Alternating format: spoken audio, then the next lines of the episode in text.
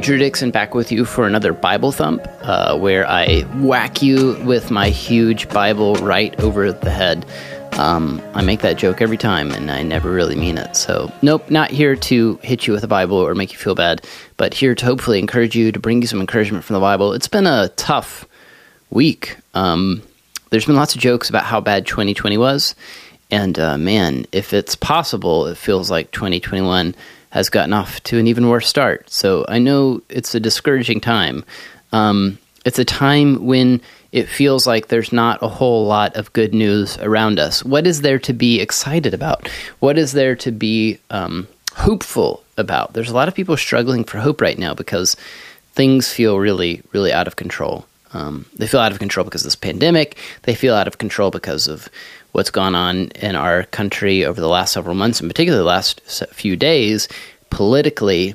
And uh, it's these are scary, weird, anxious times. Um, and so I want you to know that I have really good news for you today. Um, because the message about Jesus from the Gospels is, by its very definition, good news. That's what that word means. Gospel literally means good news.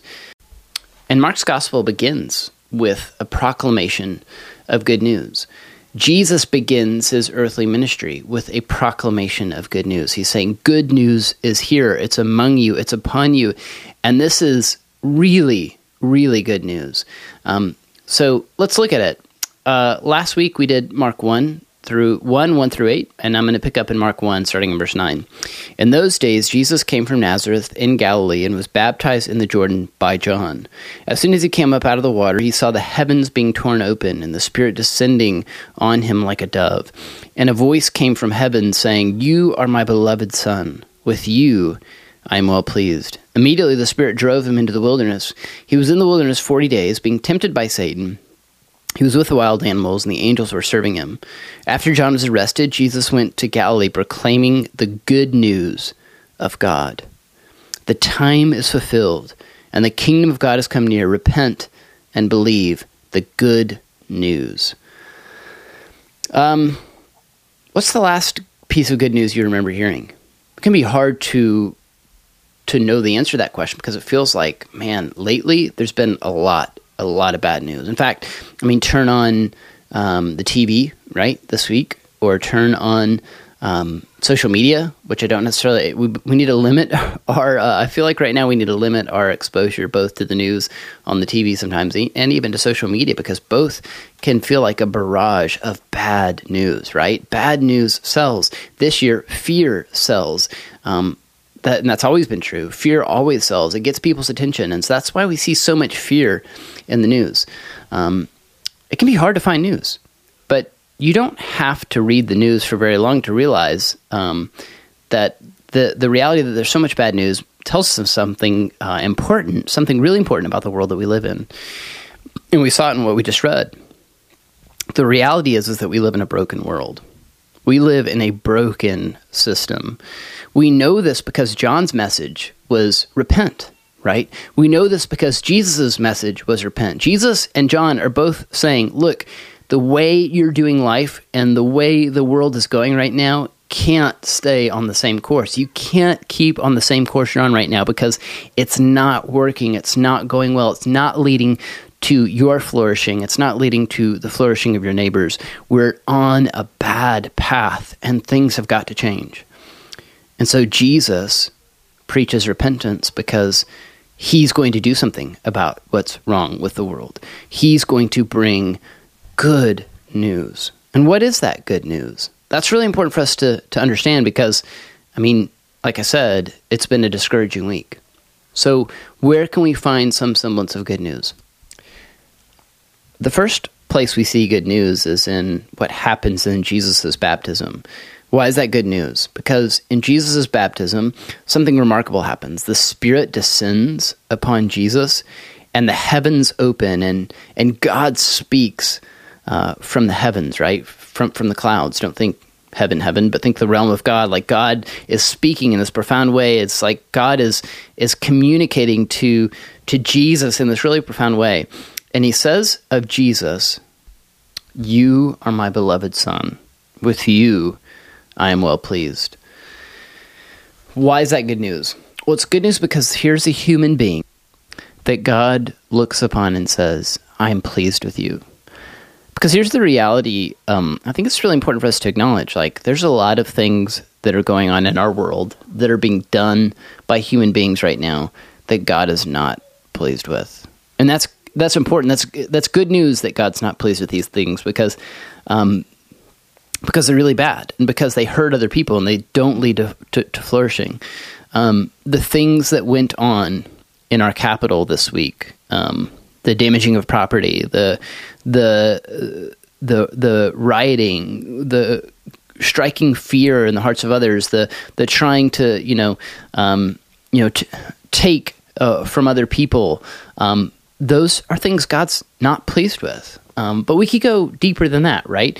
Um, we could. There's so many things that are going on today that God is not pleased with. God is not pleased with the people in our culture today who exploit others, who cheat them out of their money and their livelihood. God is not pleased with those who are. Um, who God is not pleased with those who abuse others um, physically or sexually or emotionally. Um, God is not pleased with those who slander others and tell lies and try to make other people uh, look small in order to get ahead. Right? There's all kinds of things that are going on in our world right now that say that that pe- that are done by people that God is not pleased with.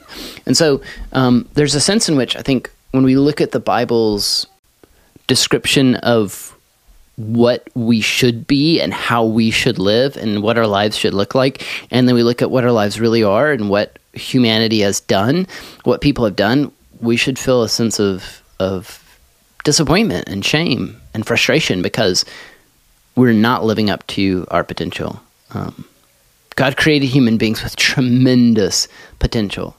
He made us in his image and gave us this glorious task of, of reigning and ruling over his world and working and keeping it and uh, bringing order and beauty and benefit out of this good world for the benefit of others, right? We have this glorious and good calling, and yet we've, we failed to live up to it. And, and the world that we live in is pretty chaotic, pretty frustrating. It doesn't live up to its potential in many ways.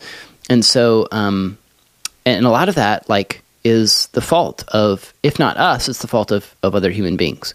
Um, and and it, it's a it's a deeply frustrating world in which we live, and we kind of wonder like, is God pleased with anybody? But here's some good news for you: God is pleased with Jesus, and Jesus has come to be our new representative. So, as God is pleased with Jesus, that gives me hope that God can be pleased with you, and He can be pleased with me, right? That Jesus is going to change God's relation to you and to me. He's going to change the way that you and I could relate to God. God calls Jesus his beloved son. Later, uh, in, in Jesus' ministry, he's going to tell us to pray like this Our Father, who art in heaven, hallowed be thy name. Our Father. Jesus taught his disciples to pray to God as if they are his children. Jesus changes the way that you and I can relate to God. God is pleased with Jesus, and that gives me hope that He can be pleased with us. And that's really good news. So, even though we live in a world that's wrought with bad news, where things are not as they should be, things are chaotic, things are uncertain, um, Jesus came to give us some truly good news. The best news, in fact, that the world would ever receive. The gospel, the good news about Jesus, has radically changed the trajectory of this broken world that we live in. And this good news about Jesus has the power to radically change the trajectory of our lives. Um, the frustration you're currently experiencing, the difficulty that you're currently experiencing, the sense of loss that you're currently experiencing by living in this frustrating world is not the end of the story. It's not the end of the story for you. And we see a glimpse of that in what we read in Mark 1, because after Jesus is baptized, what does he then immediately do? Immediately the Spirit drives him into the wilderness. And by the way, this is a feature of Mark's gospel. He just moves boom, boom, boom from from thing to thing to thing that happened in Jesus' ministry. He skips all of Jesus' birth, jumps right in to the mix of things. We get a really quick, uh, di- uh, really quick story about John the Baptist and Jesus being baptized, and then all of a sudden Jesus is in the wilderness being tempted by Satan. Um, and of course, the other gospels go into more detail about what those temptations looked like. Um, but here in in Mark, we just find that he was tempted. Um, but we know that he overcame that temptation. So immediately, Mark's giving us evidence of what Jesus is going to do about the trajectory of our lives and the trajectory of this world is on that is broken but by sin. Um, and and it's this that Jesus, this one with whom God is pleased, one of the first things he does is to show us that he can overcome temptation. For um, millennia, from the beginning, human beings have been looking at that tree, right, that apple, and saying yes, right? Satan tempted Adam and Eve to say, hey, come eat of this tree of the knowledge of good and evil. The idea was like, hey, if you eat of this tree, the fact that it was the tree of the knowledge of good and evil, it's this idea of like, if you eat of this tree, you could be the one that gets to decide what's right and what's wrong, what's good and what's evil. Um, and they they were tempted to to question God's goodness and God's understanding. Right? Satan says, "Did God actually say you shall not eat of any tree in the garden?" Right? So he's trying to get them to question God's character, His goodness, His justice, but he's also tempting them to this idea that hey, I can be the one who gets to be in charge of what's right and what's wrong and how life should go. Um, and we know when human beings get to be in charge of what's right and what's wrong and how things should go, things don't go so well. I mean, you could just there's so many examples from history, right? But so many examples when human beings are like, no, I'll get to decide what's right and what's wrong, and that's when when horrible things like genocide and human trafficking and um, exploitation of the poor and all kinds of things uh, begin to happen. Exploitation of people on the basis of race or or or or sex or whatever else, right? Um, those things happen because people decided, I'll decide. I'll be the one that gets to decide what's right and what's wrong. Um, we reject God's standards and think we get to define our own. Well, for for all of human history, people have been giving in to those kinds of temptations. Now, we may not give in to those kind of temptations on the level of, of like genocide or human trafficking or or, or discrimination or those kinds of things, um, but we do give in to that temptation all the time, right? When we look at our spouse and say, I'm not going to give you the attention that you're asking for because I want to do what I want to do and I want to play video games or I want to watch football or I want to I want to do me, right? I want to do my thing. Um, or when we look at our children and um, you know and and and talk down to them and belittle them because they got in our way or they did something that annoyed us. Um, those are just small examples of ways that we give in that we give into that temptation. And that's what human beings have been doing for forever, right? Until we get to Mark chapter 1 and we find that Jesus was in the wilderness being tempted by Satan and he did not he did not give in. He said no to the apple. He said no to the tree of knowledge of good and evil. For the first time ever a human being has overcome Satan, right? And he's done that on our behalf. He is our representative before God. He he he succeeds where we fail. Jesus has authority over over Satan. He shows that he has power to say no to temptation. And as soon as he finishes doing that, what does he begin to do? He begins to proclaim the good news of God. And here it is. The time is fulfilled. The kingdom of God has come near. Repent and believe the good news. So the kingdom of God's here. It's among us. It's now. It it's not something we're waiting for. It's not something that we're looking forward to. It's it's here. And everyone who says I'm not going to keep going the way that I want to go. I'm not just going to keep living for me, but I'm going to look to Jesus. I'm going to trust that he loves me and he has a better way for me, he has a better plan for me. Everyone who makes that decision is a part of this new kingdom. And by the way, the kingdom that Jesus is establishing and has established is like totally different than any other kingdom in the history of, of, of the world. Think about some of the greatest kingdoms in history and what made them great. Um, think about the Roman Empire during the time of Jesus. Why was it so great? It was great because Rome had destroyed every other nation around them. Like they had enslaved or killed all these nations to establish their dominance.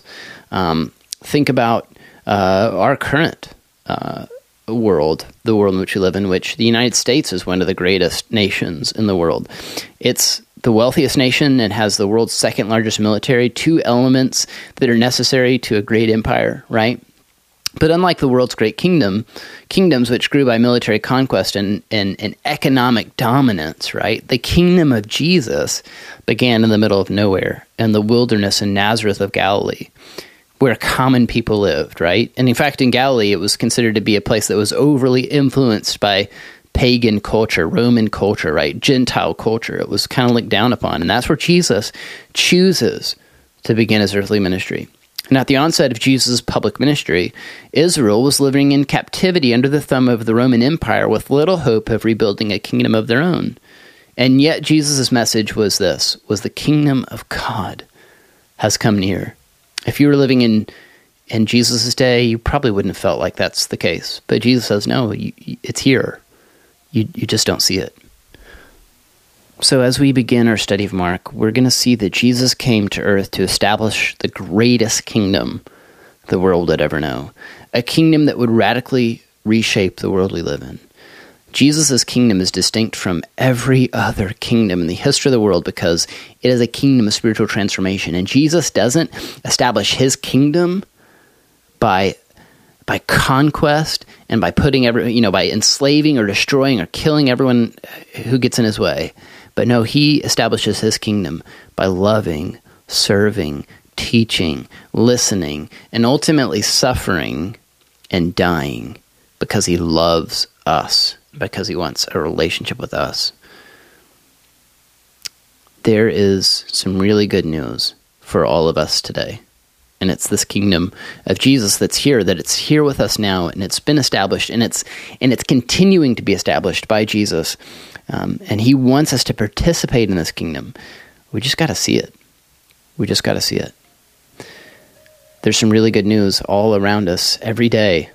We just have to open our eyes to see it. I hope this has helped you open your eyes to see some of the good news that we have to celebrate today. Um, and I hope that it gives you some some uh, sense of of of hope that Jesus has not done with this world. Despite how frustrating and weird and difficult the last several months and days have been, um, we have really good reasons to have hope. Um, I hope you see that. Hope this encourages you. Thanks for listening to, to Bible Thump and to, to Love Thy Nerd Radio. Um, if no one else tells you, I hope you hear it from us. Jesus loves you, nerd.